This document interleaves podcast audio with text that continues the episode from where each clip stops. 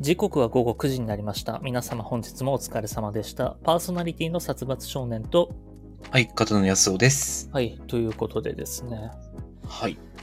ちょっと、まあ先週話した話ではあるんですけど、はいはいはい。なんか、君はのたまってたじゃないですか。そうですね。あの、先週、まあ、あ、じゃあ、調べておくか、みたいなことを言ったとは思いますね。言ってくれれば協力できることは協力しますよって言ってたじゃないですか。言いましたね。はい。ちょっとあの、そこで一つテストをしたいんですけど、はいはいはいはい。あの、このラジオを始めるにあたって、うん。とある約束をしたんですけど、まずその約束を覚えてます。あー、とある約束ね。うん。とある約束、始めにあたって、どんな約束でしたっけ始めるにあたってというか、まあ始めるにあたってというよりかは、なんか途中で、はいうんこれだけはしてほしいなっていう宿題を出したんですよ。それが何だったか覚えてます、うんそれが何だったか。うーん、ちょっと、うん、覚えてないです。ごめんなさい。何ですか、それ。ああ、じゃあ、やる気ないんだ。いや、ちょっとこ れ、これ答えてもらえたら、ちょっと来週のビフォートークでうんうんお願いしたいことがあったんだけど、これ答えられないんだったらいいです。これ、うん。あーその程度だったんだなって今、うんうん見切りはついたんで、あ、わかりましちた。ょっとあの、どうしても折り入って頼みたいことがあったんですけど、じゃあもあったんうです期ね待しない方がいいんだなって。 うわー、なんか、なんかわかんないところで期待裏切ってんと。 なんだかしかもわかんないっていうね。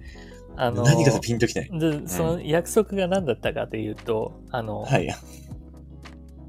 特にあのまあ俺はいろいろあるけど、特に指定はしないけど何でもいいから一本ラジオを聴けっていう、週に一ああ、本週に1本ね。あーあ、と、あー最初からっていうか途中でそうね、そうそういう話途中からありましたね。はい。その約束は守ってますああ、いや、もう聞いてないんです。あの、週から2、3週ぐらい聞いたけど、あの、まあ、いいかってなって、途中から聞かなくなりました。あのまあまあそのラジオをやるにあたってさうん。まあ僕は何本か週に聞いてるから、まあ、こういうラジオやりたいなとかいうのがあるし、まあうん過去聞いてたものでこういうのがやりたいなっていうのもあるしまあ君も過去聞いてたものでこういうのやりたいみたいなのは言ってくれてたじゃない、うん、イメージはあるよ。うんそうそうだけどその過去にとらわれず今もなお何か新しいものを聞いて、うんこの換気をしていこうと自分の中の情報をうん、うん。っていうことで何でもいいから別に俺がおすすめするものじゃなくてもいいから一本聞いてほしいっていうお願いをしたんですよねあの時そうですね。はい、ありまし たね。そっかまあ、ちょっと言うと、うんあの、スノボ行くときに聞いたんですよ。うんその週に1本っていうの、とりあえず。うんだからまあ、あれ、一人だ、一人で行くこと多いんで、私。うんだからちょうどよかったんですけど、まあ、終わってシーズンが。うんあの、家でまあ、聞くっていう、あれがないんですよね。うん聞きたい聞こうっていうモチベーションに持ってきてなかったんで、 あちょっと何本か聞いた、何回か聞いたし、いっかななんか雰囲気はまあ、そういう、今の雰囲気ってそう、うーん、まあ、そんなすげえ変わるかなって思いながら結局聞いちゃったんで。ああ。いや、だからその、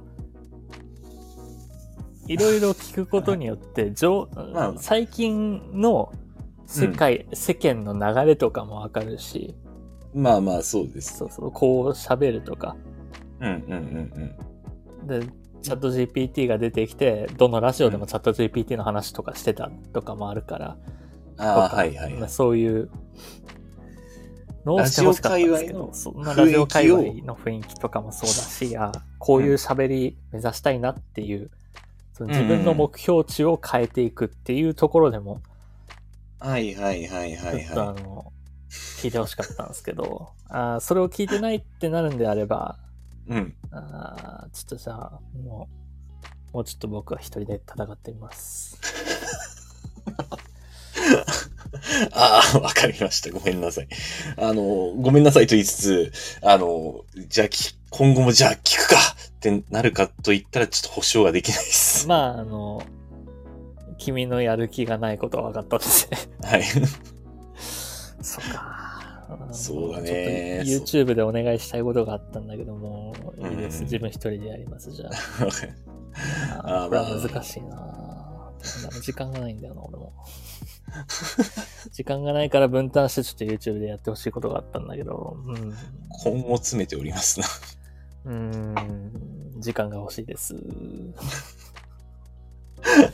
時間って大事だよね。うん、有限だからね。それちょっと分担してくれるわけにはいかないかって思ったんだけど、まあ、はい。うんああ、重いぞ、重いな。ダメ元でじゃあ来週のビフォートークでちょっと話してみますわ。まあこれ、な、何をするかっていうのは別にオンエアで話す話じゃないから。あ、わかりましビたフォー。トークで話します。じゃあ、改めて伺います。はい。あのですね、まあちょっと話は変わって。あはい。この間、えっと、ちょっととあるところで話してたんですけど、うんまあ、僕はタバコ吸ってないんでわからないんですけど、うんうん。タバコ吸う男は、うん一回はあの、マッチで吸うのに憧れると、ああ。はっていはいはいいはうい。話を耳にして、まあうん、多分、えっと、僕らとか僕らよりちょっと上の世代は踊る大捜査線とかドラマでうんうやってん。て、まあ、主人公の青島とかがはいマッチで吸ってたから、とか、あとまああ、ールパン三世とかの次元うんがうんマッチでタバコ吸ってるとかいうのに憧れて、うんうんうん。ってやってたらしいんですけど、君はどうだったんですかあのーマッチ使ったことありますよ。あの、憧れるっていうのはね、どちらかというとジッポーは憧れたかな。ああ。え、その、マッチ使ってたのは、マッチ使ってた時期なの。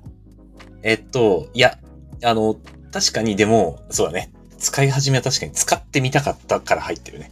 マッチを。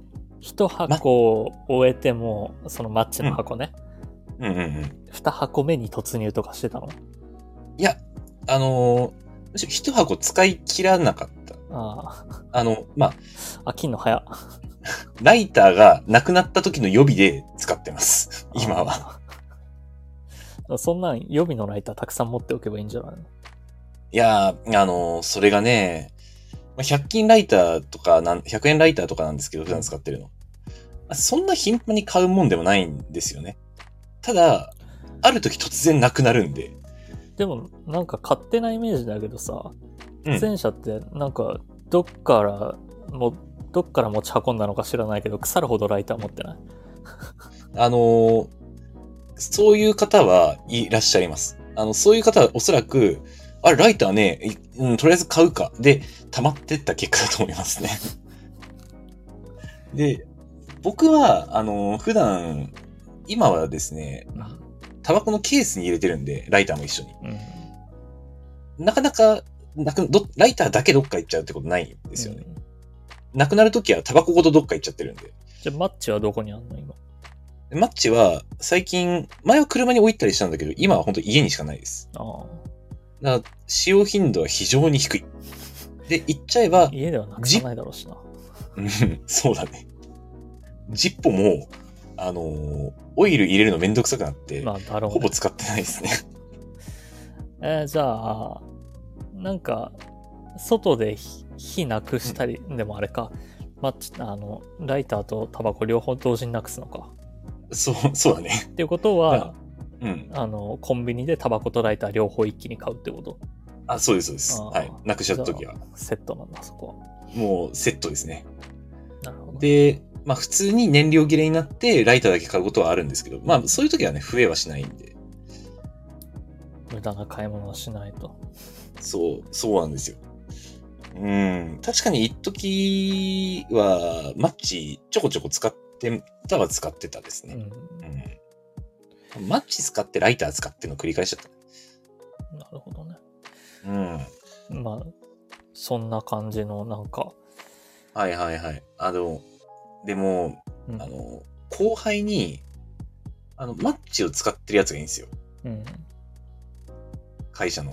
うんで、マッチを使ってる若い人を見ると、ちょっと注意病臭く見えてしまうんですね。 まあその吸いたてがそういうのにハマるみたいなのも聞いたことあるんで、まあ、まあ、そういった全然長いんだけど、うんまあ、あの、その彼曰く、うんマッチを使い続ける理由としては、うんえー100円ライターだと突然燃料がなくなるうんんですよ。で、マッチは、あと何本っていうのが見てわかるから、うんだからマッチを使ってる。なるほどねあ、うん、まあ確かにそれは一理あるなと。あーただパッと見マッチを使ってるのはちょっとなんか、あの、憧れ意識が強く見えてしまうんですね。うん。ということで、えー本日はのいメールテーマ、こちらですね、えー本日のメールテーマ、憧れてやってしまった習慣、殺伐のレター機能まで募集中ですということで。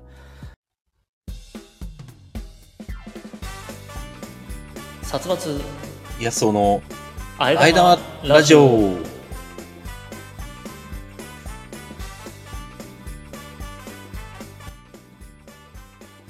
改めましてこんばんは殺伐少年ですこの番組はラーメンが好きな僕殺伐少年とドライブが好きな安尾くんそんな2人のしがないアラサーコンビがお届けする1時間番組となっておりますちなみにあえ玉とは煮干し系のラーメン屋でよく見られるタレや具を加えた替え玉まさに進化した替え玉の名称月曜の夜に聞いてくださっているリスナーの方々がちょこっと元気になれる足のついたあえ玉を食べて得した気分になれるそんなラジオにしていこうじゃないかという意味が込められております改めましてこんばんは、安尾です。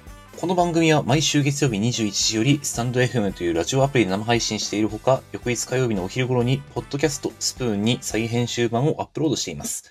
さらに YouTube では短めの切り抜き版を不定期でアップロードしていく予定です。さらにさらに、このラジオ編集版でお聞きの方に耳寄りな情報です。スタンド FM で行われている生配信ですが、生配信自体は毎週月曜日20時45分より行われており、そこでは番組をメタ的に話す裏話やコメントを拾うビフォートークが行われております。気になる方は、スタンド FM のアプリをダウンロードして、生配信の方もぜひお聞きください。はい、ということでですね、はい、あの先週何かありましたか先週、そうですね。あの、先週ちょっと車を運転して思ったことがあって、はいはい、あの、まあ、僕信号待ちをしてたんですよう。ん、で、前に、まあ、4、5台ぐらい車が行って、ちょうどその信号が、右折レーン、直進、左折レーンで、僕直進にいたんですうん、ね。3レーンあって。で、真ん中ね、また、はい三、軒あるとこの、真ん中にいて、で、まあ、対向車線から車来たんですけど、うん、一応その車が僕の前で、僕の左手にある店に入ろうとしてたんですよ。はいはいはで、ただまあ、信号赤でうん、ちょうど車止まっちゃったんで、入れず。で、青になったタイミングで、まあ僕止まったままで先に行かせようとしたんですい、ね。まあそしたら、あの、左折レーンちょっと過ぎたんですけど、うん、うん、ちょうど前を車を横りるタイミングで左折レーンをさーって車が行こうとしたんで、ああ僕クラクション鳴らしたんですよ。あ、うん、あ軽くピッピッって。それ難しいクラクションだね、そう。 これ、これ伝わったかなと。まあ、ただ、一応ピッピッって2回だけ鳴らして、結局、あの、左から入ってきた車はそのまま、ちょっとスピードは落としたんですけどうん、う、ん、行っちゃって。で、まあ、あの、まあ、事故ることはなくて、そのまま僕の前を横切った車も店に入っていったんですけど、その直後に、まあ、僕が走り始めたら、そのひ左折レーンからうん僕の直進レーンに僕の前に割り込んでくる車がいて、割り込みダメでしょ、うん、こいこれはダメだろううとん、後ろも結構並んでたはずなのに。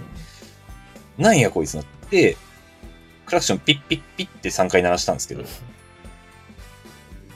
後々思ったんだけど、俺のクラクションって伝わってないんじゃないか。何一つ誰にも伝わってないでしょ、説やっぱそうかなう。ん、あ一応ね、あの、前もあったんですよ。結構前ですけど、あの、道走ってて、あの、左の脇道からこう車がパッと出てきたんですよ。僕の結構危ないタイミングで。で、まあ、あの、ちょっと車視線に入ったんで、ブレーキ踏んだんで、うん別にぶつかることはなかったんですけどうん、その車とすれ違いざまに、えー、まあ僕、危ねえよと思って、クラクション一回ピッて鳴らしたんですよ。あの、乗ってた、一緒に他の人も乗ってたんですけど、うんいや今のクラクション全然挨拶じゃんって言われて、 うんまあそうやな俺のクラクションは多分通じないのではという。だってクラクションって鳴らすもんじゃないし、まあそうですよクね。ラクション鳴らすのはあの深い霧が出てる時とかにあー僕はここにいますよっていううん。ためのクラクションなんだって、警イ的なラらせッまとすしたからとか合図とかありがとうで鳴らすもんじゃないしいや、鳴らすもんじゃないけど、そのちょっと分かってほしいじゃない。伝えたいんですよ、僕は。あこっちの思いをクラクションで。全然関係ない他の車に迷惑 そんな存在を変なところで主張したところで何かなってそっち見ちゃってそれでまた事故につながる可能性があるから、ああ、確かに。関係ない車の意識もそぐよね。う。そうんだどかっらから聞こえてきたんだそれは意味ないんじゃないですかね鳴らさない方がいいんですかね、な僕は、クラクショ鳴らさないでもうそんな、うんだから君が真ん中の列で待ってたら、うん左から抜かしてったわけでしょ、ン。そうです右のね。車、はいだ。から君が止まってる時点で左の車もおかしいなって思って止まるべきだったなまあ、あれは確かにそう。うん、止まれよと思った。だからそれ止まらなかったら、えー君の右前から来た車と左から来た車がぶつかるわけじゃんそうですね。はい。それはもう事故があったっていう面白いエピソードにしてここで話せばいいだけ で人の事故を面白おかしく話すの、ちょっとね、いやいやそれは心だがって苦しいんですよ。あの君は正しい行いをして君のうん視野が狭かったなら左の車がまあ、そうですね。はい。余地が足んない。そうあれは良くないですよ。かもしれない運転って大事だなって思いましたっていはういエピソードのオチにすれば、 あの君に責そういう任はないんではい。 まあ、まあ確かに。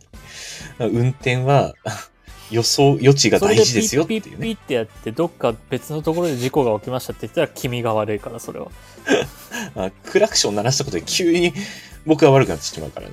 っていうことがあったんですよは笑えないから 僕のクラクションのせいでは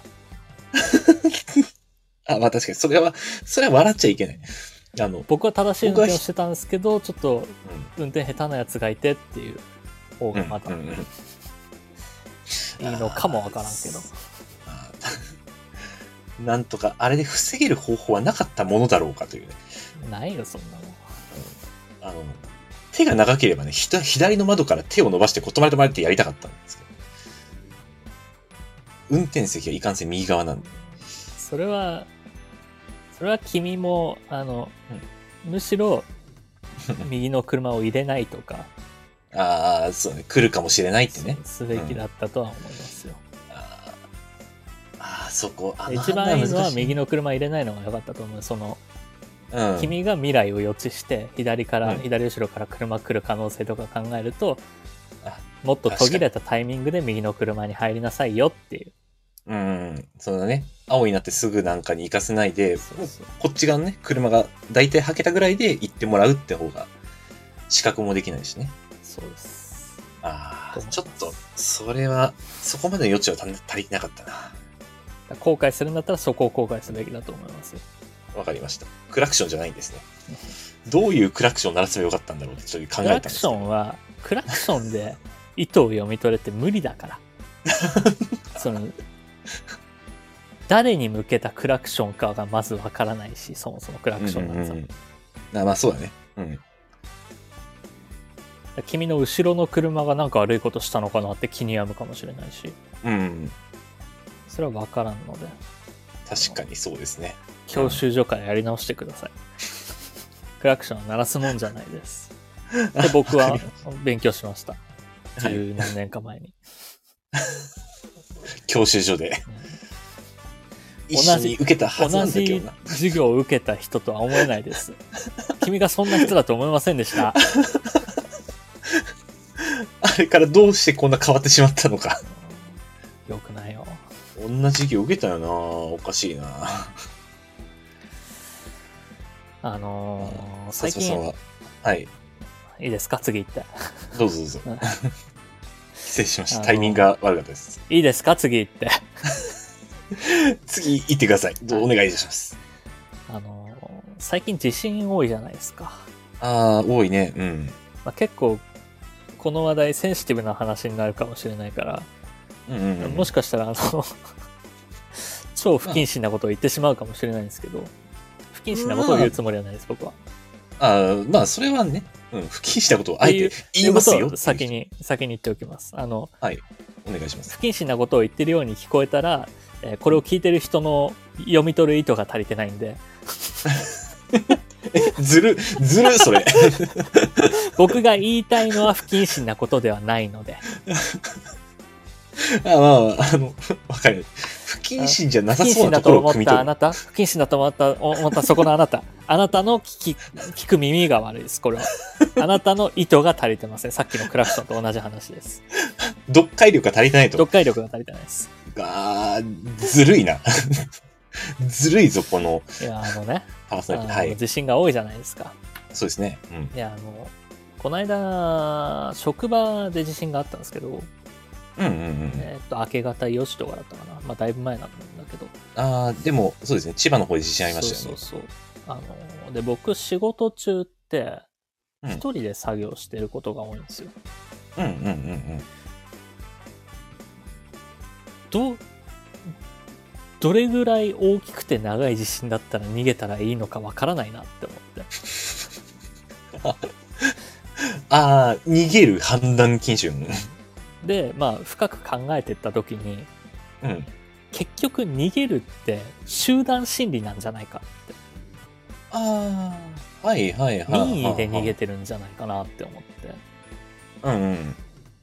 思えば、東日本大震災の時も、まあ、は僕い部活の合宿に行ってて、うんうん。えーっと柔道場でなんか、えーうん準備体操してアップをしてる時に、うん大地震が起きてあのはいはいはい。逃げろってなってみんなで一斉に逃げ出したっていう、うん、柔道まあ場から特に外パにニックっていう感じではないんだけど、まあ、ドドアを開けて、うん先輩たちがドアを開けてみんなに今だ逃げろみたいになって、うん広い駐車場に逃げたっていうのがあったんだけどはいはいはいはい。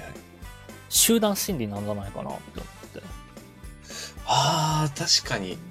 で例えばでそう聞きたいんだけど、うんうんじゃあ、君今家に一人でいたとして、うんえーすごい大きな地震がありましたで、うん家のものは無事ですで、はい水道電気ガスとかも特に止まってませんうんうんうんうん。逃げますこれあのー、逃げないですね。いや結局、今の話を聞いて、うん。僕、ひ逃げていい大震災のか分時、かんなくない確かに一人だと、あのー、ぱっと見、現状回復そこまで問題なさそうだったら、おそらく、とどまるかもしれないです。出なきゃっていう方には移らなかったです。僕、震災があった時うん、たまたま一人で家にいたんですよう。んあの、家具が落ちないように必死で押さえて、うんうん収まったら、とりあえず、テレビで情報収集をしてました。でなんならなんかさそのうん寝てる最中とかだったら、うんああ大丈夫かでまた寝ないね。下手したらまあそれはそのあのうん地震に慣れすぎてるっていうところもあるとは思うんだけど、うん。いや、あの、家具とか本当倒れなかったら、物も落ちないとか、だったら、多分、私は寝ます。あ、大丈夫か。つって起きてなんか例えばテレビとかネットとかつないで、うんみんな避難してるって出たら避難するでしょきっとあ あそうですね。そうですね。まじゃああ、海、津波とかはね、気にするまかあもましあれなそうだいけど。ねうん。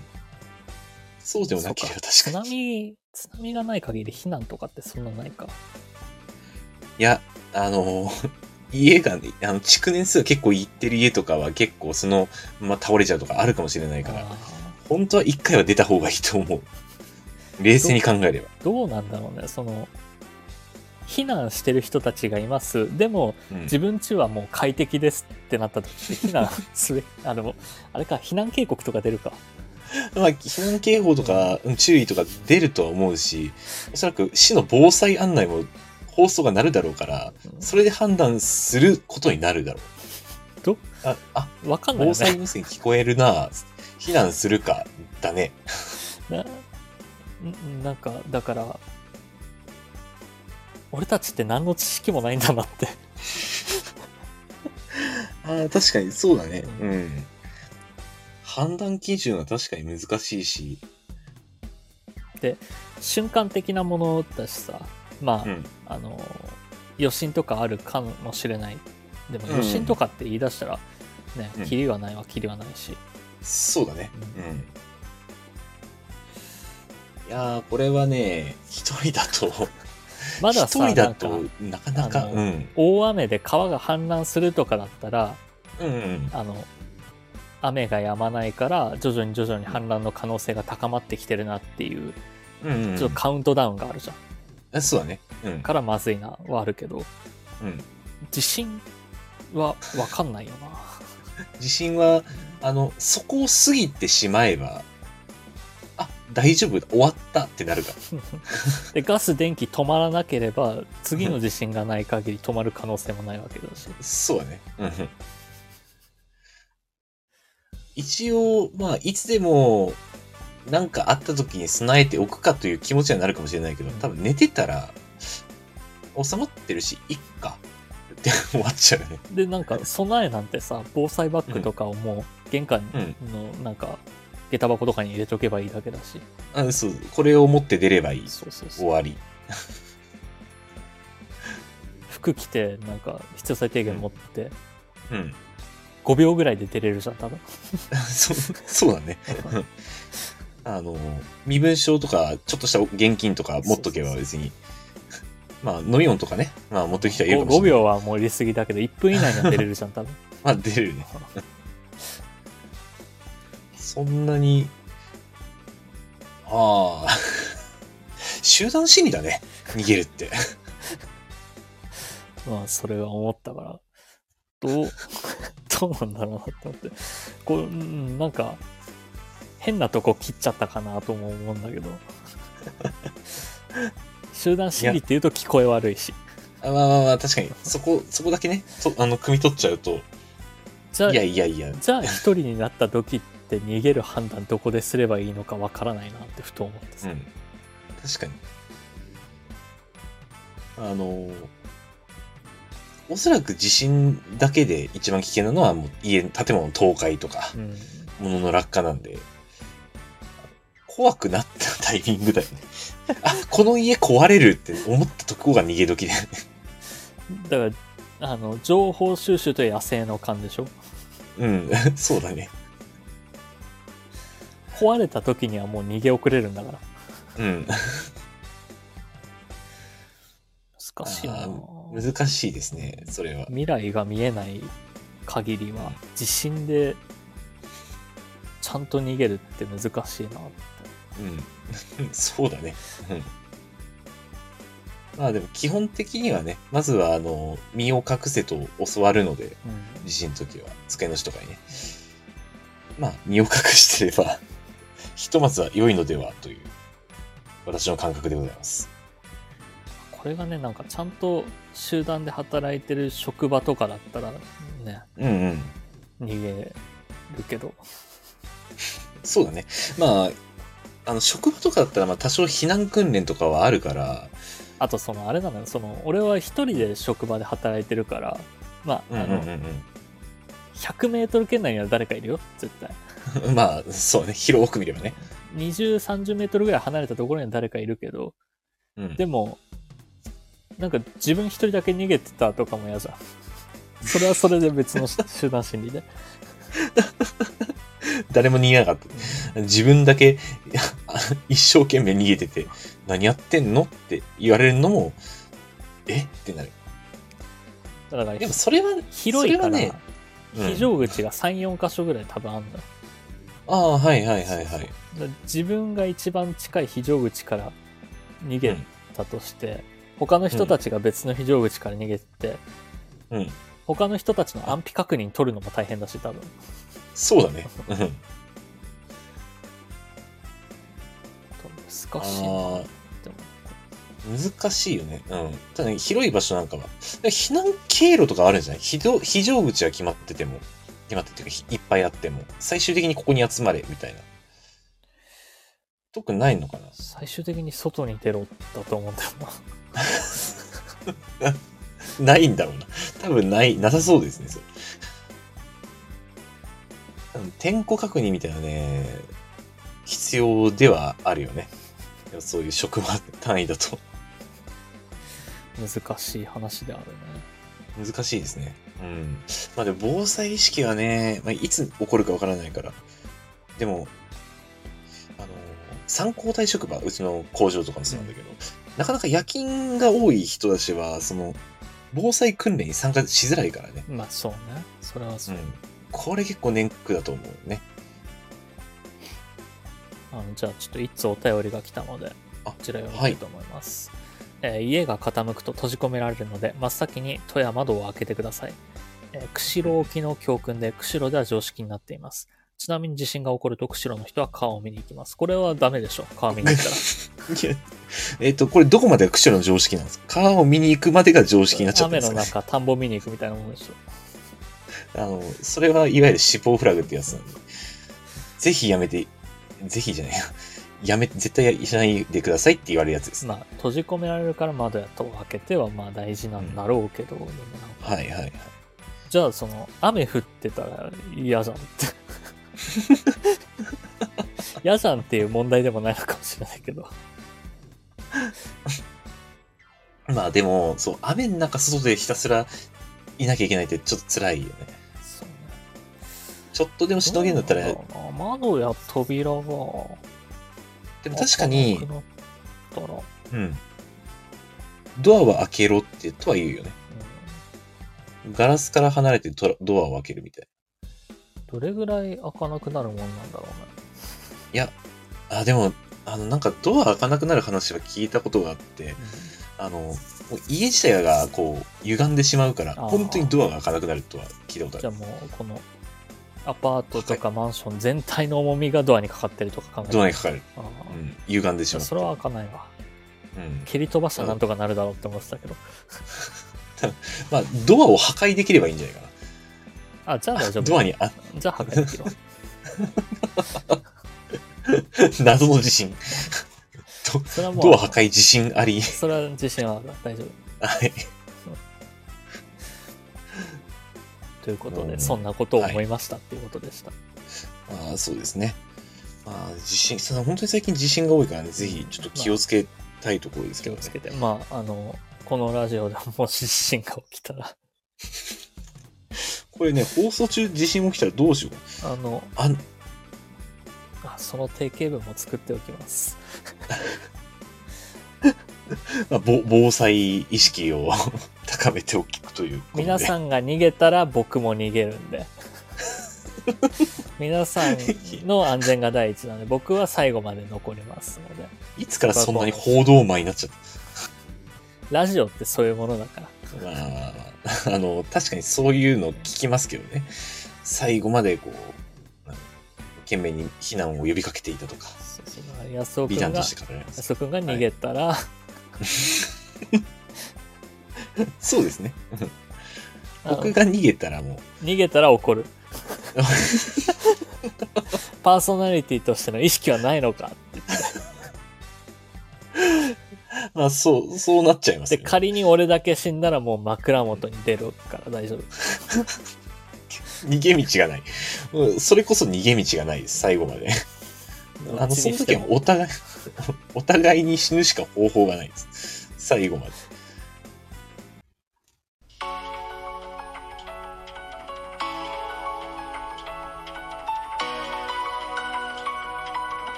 集まっちゃおう安尾のアイララジオ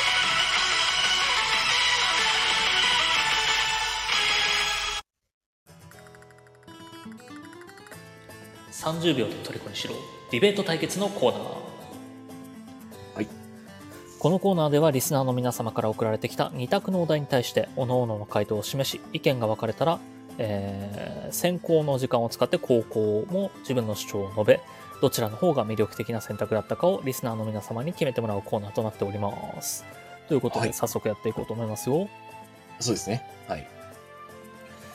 えーラジオネームゴンチュウさんよりいただいておりますはい。ありがとうございます。えー学生時代どちらがいいかということで、学生時代、どちらがいいか。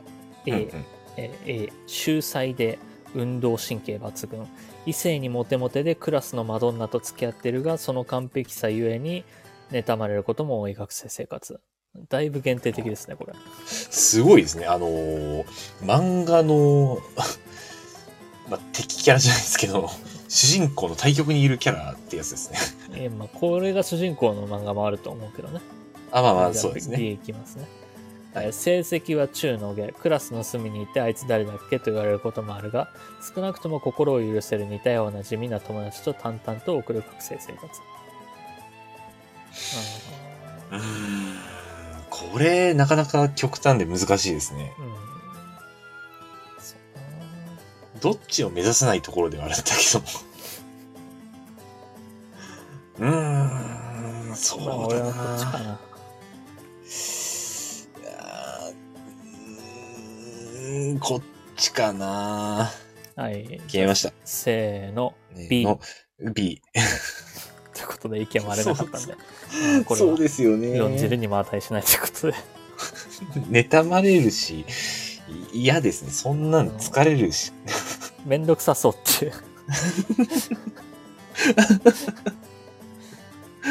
あの多分まあ安岡はどう考えてるか知らないけど、まあ、僕の持論としては、はいはい。まあ、僕ら32だからこその視点なんですけどうん。これどっちを送ってても別にどうでもいいなっていう、どっちを送っててもなんか大して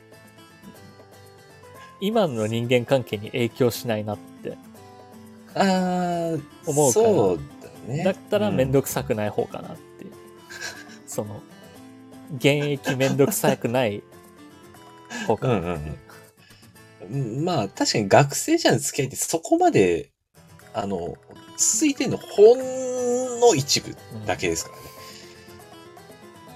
全体から見ると。確かにそれは言えてますね。 まあ、あの、僕はですね、あの、人から妬まれたりなんなりするの絶対めんどくさいんで、 多分、す楽な面がある反面絶対辛いんで、 後者ですね。 まあそうですね、はい。えーじゃあ続きましてはいえーラジオネームモスクワさんよりいただきましたはい。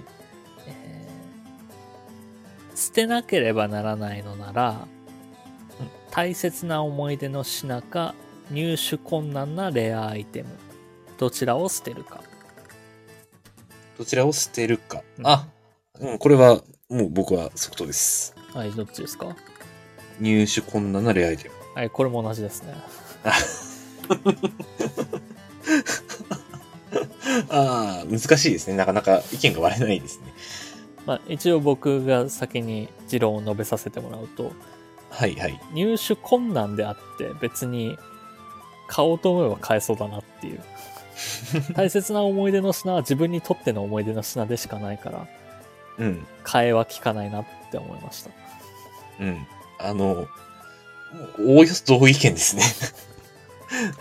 まあ、あのーもう買いが効くかなっていうよりかは、あんと、思い入れがそんなにないかなっていうあー入手困難のレアアイテムに関しては。思い入れを結構大事にしがちなんで、私は。じゃあ、そなんので、、はい。安尾くんは大切な思い出の品とうん。 1000万円が入ったアタッシュケースだったら、大切な思い出の品を選ぶわけね。ああ、でもね、そう、うーんと、1000万か。あの、思い出による。 1億、1億。 1億、1億、あー1億か。 1億が入ったアタッシュケース。 1億入ったアタッシュケース。あの、災害にあったと思うわ、そしたら。災害にあったと思って1億もらう わ。もうしょうがないんだっていう。災害にあったけど、1億たまたま拾ったと思う。思い出の品は経力ないんですね、じゃあ。うーん、あの、まあ、あの、時々思うんですよ。あの、もしも本当に災害にあって、えっ、と、今いろんな私物を持ってますけど、うん、これが全てなくなる可能性もあるんだよなっていうのあをあ、なるほどね。考えることあって。心の準備はちょっとしている面があるんですよね。じゃあ、必要以上に物を置いておかないと。昔と違って。いや、置いておきますよ。本棚にある漫画とかももういらないと。いやいやいや、いいりますよ。あの、災害起きなければいい話だ。災害起きたらもうそれは不可抗力。もうそれはしょうがないと思うようには、じゃあ知って、僕が君の部屋に行って、あのああ、あの、本棚災害と思えない。本棚の本本、最後まで聞いてくれよ。はいはいはい本棚の本全部水浸しにしても災害だと思ってくれますかあの絶対思わないです。もう火つけるとかはさすがにちょっと犯罪だからやらないけど、あのそう水でなすら大丈夫っしょ。なんでちょっと、あの、気持ち復活できそうな余地を残しておく。いらない、そんな余地。あの、あしかも災害とも思えないって、それ、あの、殺伐くんやられたって思う、思ってしまうんで。その、帰ってきたら全部びしょびしょになってただけ よ。本が。あの、あ犯人わかんなかったら、あの、泣き寝入りするかもしれないです。はい。で、ちょっとしばし置いといて、なんとかなんないかなってやって、1年ぐらいして諦めると思います。 1年かかるんだ。 1年間。 一年間はそのまま置いとく。はい、ということで、じゃあ、えーは次い行きましょう。えーラジオネーム、ともつさんよりいただきました。はい。徹夜で聞くなら、愚痴、おわ、説教、どちらの方がマシか。徹夜か。まあ長時間だね。長時間。まあ、うん、うん、うん、うん、うん。じゃあ、決めました。はい。はい。せーの、説教。愚痴。おおーお。分かれるんですね。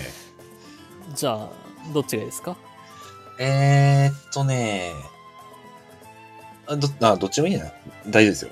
僕からいきますあ、じゃあお願いします。ちょっとじゃあはい時間計りますね。じゃあ、そうですね。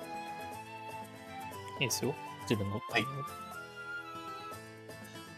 まず、愚痴がい説教に比べていいのは、なんか愚痴っていうのは、結局自分のことではないんですよ。なので、あの、長時間に及んできたら、途中からちょっと聞き流しても、そこまで問題視はされないです。ただ逆に説教に関しては、もうちゃんと聞いておかないと、向こうから聞き返した時に余計に説教に火がかかって、もっとめんどくさくなるんですよね。なので、絶対愚痴の方がいいです。以上です。 25秒ですね。はい。なるほど。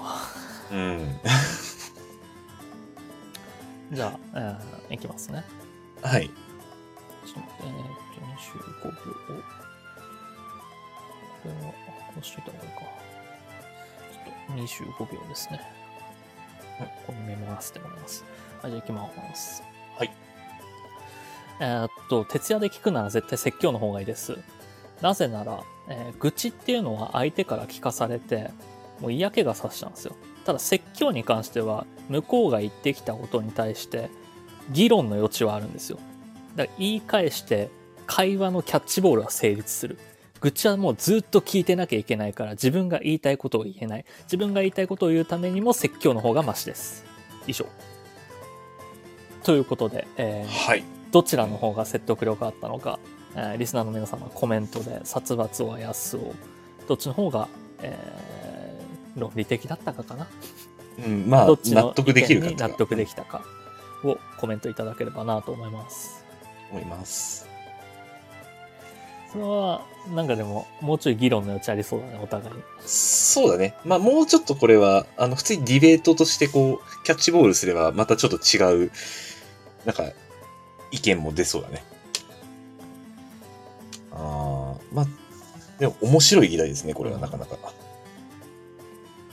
えー、じゃあ、安尾くんの票が多かったので、えーあり安尾くがとうんのございます勝利ということで。ありがとうございます。 もうちょっと話してみますよ、これ。まあ、全然大丈夫ですよ。まあ、普通に会話する感じで、良ければ。どうでした僕の意見は。うん、確かにね。いや、ただ、あのーこちらから反論するっていうところで言えば、うんどちらかグッチの方が議論はしやすい。あの、相手をなだめる面もあるんだけど、う相手に納得をさせる面もあると思ってんだよね、グッチって。んいや、でも愚痴言う人って、結局自分の話聞いてほしいだけだぜ。あ、まあ、それは、そういう面もあるけど、うんあの、そういう話をするっていうことは、あの、何らかの解決策を示してもいいんじゃないと思うんだよな。相手の性別によるそれ。あー俺は、あ の、愚痴ってくるのは女性が多いっていう、すごい偏見なんだけど、あー、はいはいはいはい。女性の愚痴はもう、あの、解決策求めてないっていうのは、世論よかくら言いますね、こそれれ。はうん。よく言う聞きますね。はい。それを想定してたんで。はいはいはいはいはい。で、まあ、男性の愚痴でもね、結構そういうパターンが多いとは思うのよ。うんうんうん。まあ、確かに、そうだね。俺は男性の愚痴を想定して確かに今話してた。で、俺自身、多分愚痴を言うときは、うんこれ愚痴だから、あの、うん聞いてほしいだけなんだけどって前置きして愚痴るから、うんうんうん。あ解決策求めるときは愚痴として言わない。あー、うんうんうん。そういうことね。そうそう。だから愚痴ってものあーはそもそも解決策を求めないものだからうんうんっ。ていう前提かな。うんうんうんうん。ああ、でもそれね、俺多分言われたことはあるわ。 あの、これ男の人だけど、あの、愚痴られて、あでもそれってそう、こうこうこうじゃないみたいなことを言って、いしばらく話してたから、うんちょっとちょこちょこ言ってたら、あの、いいよそういう意見は別に言いたいだけだからって言われたことはある。でそこはそういう感覚か。そう愚痴っていうのは解決策求めてないから。うん。まあ、あの、うん。ただ、あの説教だったらいいんだけど、そ説教、説教ってさ、あの、本当はたしなめるように言うのが説教だと思うんだけど、うん俺は説教というよりもこう、怒りをぶつけて言ってくるイメージを持ったのね。まあそうね。で説教というその説教の、まあ俺の論点、俺がさっき言った論点は、うん。目上の人には多分使えないな。うん。目上の人がそう説教してきたら、もうそれは会話にならないから、そうなんすいません、すいませんって言わなきゃいけないから。っうん。うん。ていうのがさっきの俺の、あの、論理の弱い部分ではあるんだけど。うん。そうよ結局、説教に対してこっちの意見を述べても、向こうは、それが間違ってるからって言ってるはずなしなんだよな、基本的に。余計に火をつけてしまうだけと思うんだよな。でもまだその、戦えるっていう点では、戦う余地は残ってるかもしれないから愚。痴は自分に関係ないことだから、眠くなってくるじゃん。多分。あ眠くなってくるね。うん。最終的には。説教は特に長時間だと。うん。説教はね、まだ相手を納得させる余地もあると思うんだよね、会話して。あるか。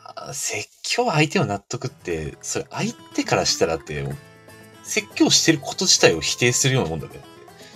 でその内容によるんだよね、説教に関してうは。ん。愚痴は多分全部似たり寄ったりだけど、説教は、うん。まあ内容にはよるよう。んうん。何をしたか自分が全面的には。悪かったら何も言えねえじゃん。うん。そうだね。うん。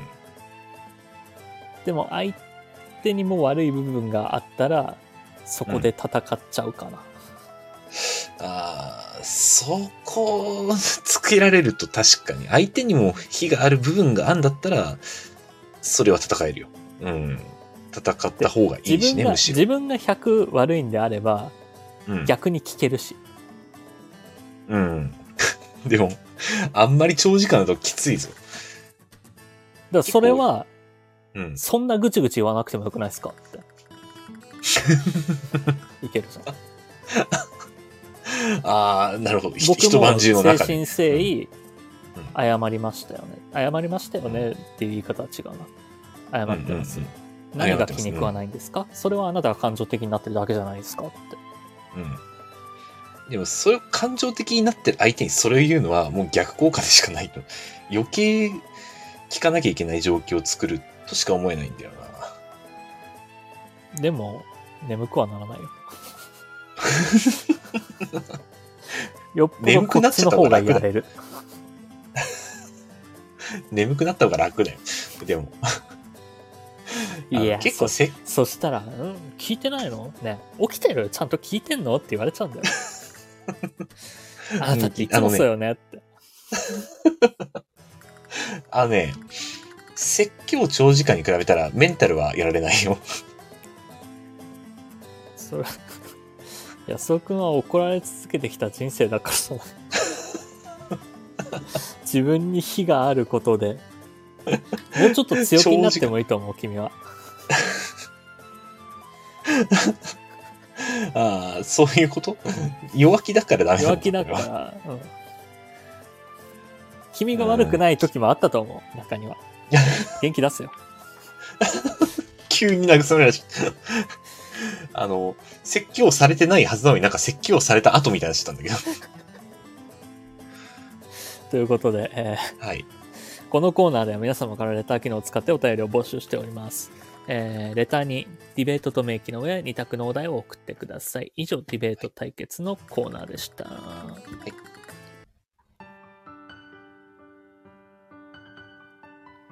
プンチ何それ意味わかんない。このコーナーでは、えーパーソナリティの2人が話す話題の中で、とある一つの言葉だけが謎の言葉、プンチーによって隠されてしまっているので、一体そのプンチーが何の話をしているのかを当てていただくコーナーとなっております。ということで、はいまあ、えーうんじゃあ僕が、ちょっととあるものを語るのではい。そのおプン願いチが一体何なのかっていうのはい。あのー僕このプンチってすごい歯ブラシに似てるなって思うんだけどほうほでうもさすがにこのプンチじゃ歯磨けないなって思ったんですようんうんうん。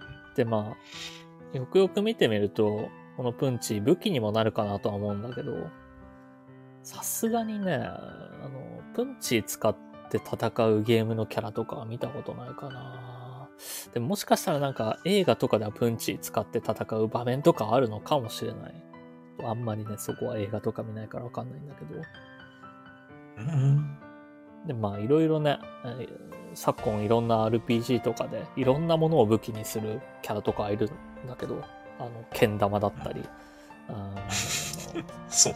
ギターだ。だったりモップだったり、はいはいは使うキャあラーデッキブラシだったりいろいろいるけはいどはいさすがにプンチを使って戦うのは見たことないかなでまあこれちょっと最後のヒントになるんですけど、はい。 2005年頃奈良県でプンチ使って問題を起こした方がいましたさあ一体プンチとは何でしょうリスナーの皆様もねぜひコメントで予想していただいてはい、お願いいたします。うーん。これは、これは難しいですね。だいぶヒントは、ヒントは多かったですね。多かったですねうん今今回。はい。まあ、歯ブラシをような、みたいな形状に見えて、で、まあ、ただそれは武器としてなかなか使われるものではないけれども、うんうん奈良県で、それで問題を起こした人がいると。うん、これはですね、えー、ちょっと、奈良県で問題を起こしたところが全然結びつかないんですけど、うんじゃあ僕の回答いいですかどうぞえー、車の屋根を洗うための取っ手のついたスポンジ。あーああのあれかなパソコンの周り掃除するやつと似まあたようそうなやつ、似たような形にしてますね。はい。あのね取っ手がついたあれでそういう取っ手がついた。えー違います。で、コメントでデッキブラシって来てるけど違います。デッキブラシは僕言いました、さっき。デッキブラシを武器にするキャラとかもいるけどねっていうのは、うん。けどさすがにこのプンチはいないよねって。なんでしょうね。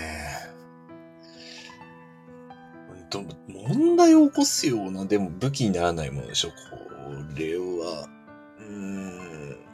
あ、じゃあ、えー、掃除機。あのー、コードレスの。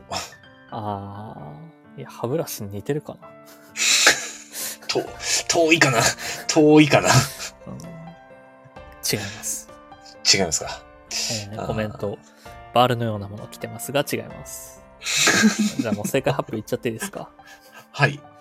えー正解は布団叩き問題起こしてましたね。十数年前じゃないですかね。 だいぶ昔に問題起こされてましただいぶ昔でよね。すね。あの、これを調べるにあたって、僕、ちょっとさっき調べたんですけど、はい。その問題を起こした方の現在は、みたい な記事をちょっとネットで見まして、なるほどなあ、と、き気にな、気になります。現在どうなってるんですかね。もう全く聞かなくなりましたけど。えー皆さんもね、えー興味があればぜひ調べてみてください。 これ、あれじゃないかな、あの、オタクの勧めで紹介してるものよりみんな調べるんじゃ ないかな、気に、この後。気になる。そんな、オ今タクどうしてるかの。勧めでさ、俺と安尾くんが紹介してるものみんなしい一度たりとも調べないだろうけ ど。これは調べるんじゃないですかね、皆さん。これはちょっと気になる。今ちょっとうずうずしてますから、調べたくて。ということで、えー以上、プンチのコーナーでした。安尾くんあります今日はいプンチ。ないですかいや、大丈夫です。すいません。はい、ということでエンディングです。ちょっとテーマメール来てるので、読みたいと思います。ラジオネーム、神様よりいただきました。殺伐さん、飛んで埼玉さん、こんばんは。埼玉ちゃうわ。せめて栃木やわ。安尾です。おととい憧れてマッチを買いました。タイムリーで嬉しいです。憧れてタバコってのは全く理解できないので、喫煙者はさっさと禁煙した方がいいと思います。僕が最近憧れてやっていたのは隠し刈り上げです。見た目が地味なので、実は刈り上げてると出先などで考えるとゾクゾクします。実は尖ったスタイルの俺、休日にはワックスとピンで、えーいじってチラ見せ、カラー入りシャレオツな丸メガネにしちゃってさという気持ちでいると、日々の雑事の地獄に心地よい背徳感を得られます。憧れは生きるのに必要なエネルギーですね。実際の技術は寝て過ごしています。ああ。つまり、休日は寝て過ごしているということですね。あーうんまとめ方私の読解力不足です、今。つまり、刈り上げてはないっていうことでしょ。あのーまあ、僕が好きな天使の向井さんなのかは、マッシュルームヘアなんですけど、中刈り上げてて、あのえ、あ、そうなんですか髪上げると、なんか女性声優から、うわーって悲鳴を上げられるぐらい。普段とはイメージが変わりますよ。髪の毛上げると、実は。あ、そうなんですね。なんかすごい、そうあそうの、サラサラストレートの。あれでうんこだわった、あの、髪型なさってるんで、ああ、そうなんですね。そうなんですよ。っていうのはありますね。髪型か、髪型でなんかでも憧れるってのはないかな。うんうん。髪、僕はですねうん、髪の毛、こう横にこう、ボンって伸びやすいんで、うんあの広がりやすいんで、あの、2ブロック入れてるんですけど、うん。あの、2ブロック入れた直後、結局横にボンってなるんですよね。うん、どうにかしたいんですけど、どうにもならないんですよね。 誰か教えてほしい。横に広がらない髪型が憧れかな 横に広が らない。たうんだ、あんまり長い状態だと、またすぐ切らなきゃいけないんで、それはそれでめんどくさいという。はい、じゃあ続きまして、えーはいラジオネーム、玉金浩二さんよりいただきました。い幼少期のありがとうござい頃、忍たま乱太郎や忍者が大好きで、よく忍者ものの、忍者ものの絵本や解説本のようなものを読んでいました。軽やかな身のこなしに憧れ、走り回ったり、タオルケットで隠れ身の術と称して遊んでいた記憶があります。解説本に載っていた中でも、屋根の上など屋根の上まで飛び上がる脚力を鍛えるため、成長の早い木を植え、毎日ジャンプで飛び越えるという修行に惹かれ、庭に植えてある植木を毎日飛び越えては怒られる日々を送っていました。今となってはその植木、あまり成長しないもので、修行しても意味なかったんですけどね。まあ、あ忍、忍玉とか見ていると、確かに忍者の脚力異常ですからね。軽やかですからね。まあ、あの、空中で二段ジャンプとかできる空中でジャンプ、空を蹴って。あの、そ、そんな描写はなかったかもしれない ですね。さすがに。一段ジャンプではありました。あ二段ジャンプできたらいいです。あの、忍たまじゃないですけど、二重の極みとかは、あの、それっぽいことはやったことありますね。まあ、二学人生の時代極みとか、アバンストラッシュとか、カメハメハとか ね。 そうガトツゼロ式とかは。あそうですね。ガトツとかそうですね。あの、あの辺はちょ、ちょっとなんか、やんわりできそう感があるのは、あの、やりたくなりますよね。僕の世代になってくると、あの、ガッシュの話とかもそのうちしてくると思うんで。あ結ガッシュ界誌 とか。あ、はいはいはいはい。ということで昔流行ってましたね。はい、うんえーこの番組ではリスナーの皆様からのお便りを各種機能で募集しております。各コーナーはもちろん普段あった何気ないこと、2人に対する質問、最近悩んでることなど何でも結構です。宛先はスタンド FM の方は僕のチャンネルのレター機能、他配信アプリではコメント欄などで募集しています。皆様からの応援がこの番組を続けていくモチベーションになるので気軽に書き込んでください。各種サイトでのいいね、ハート、高評価を押していただけるだけでも十分力になります。お願いします。そして、この番組は毎週月曜日21時より、スタンド FM というラジオアプリで生配信しているほか、翌日火曜日の、えー火曜日頃に、えーポッドキャストスプーンに再編集版をアップロードしています。火曜日のお昼頃ですね。お昼頃ですね。 すいません。ちょっと文字が隠れちゃってて。えーさらに YouTube では短めの切り抜き版を不定期でアップロードしていく予定です。さらにさらに、このラジオ編集版でお聞きの方に耳寄りな情報です。スタンド FM でも行われている生配信ですが、生配信自体は毎週月曜日20時45分より行われており、そこでは番組をメタ的に話す裏話やコメントを拾うビフォートークが行われております。気になる方は、スタンド FM のアプリをダウンロードして生配信の方もぜひお聞きください。はい、ということでちょっと長くなってしまいましたが。 はい。まあ、えっ、そとう、ですね。えー冒頭にも話したと思うんですけど、来週のビフォートークではちょっと安くに頼み事があるけど、うまくいくのかなこのやる気がない安くに対してね。 あの、うーん、何も言えないですね。はい。ということで、えーそれでは皆様、ゆっくりお休みください。安くん、えー本日は肉の日なので、えーはい筋肉隆々の大男に向けて一言どうぞ。いい筋肉と体してますね。ちょっと分けていただけませんか。じゃあ今週も一週間頑張っていきましょう。おやすみなさい。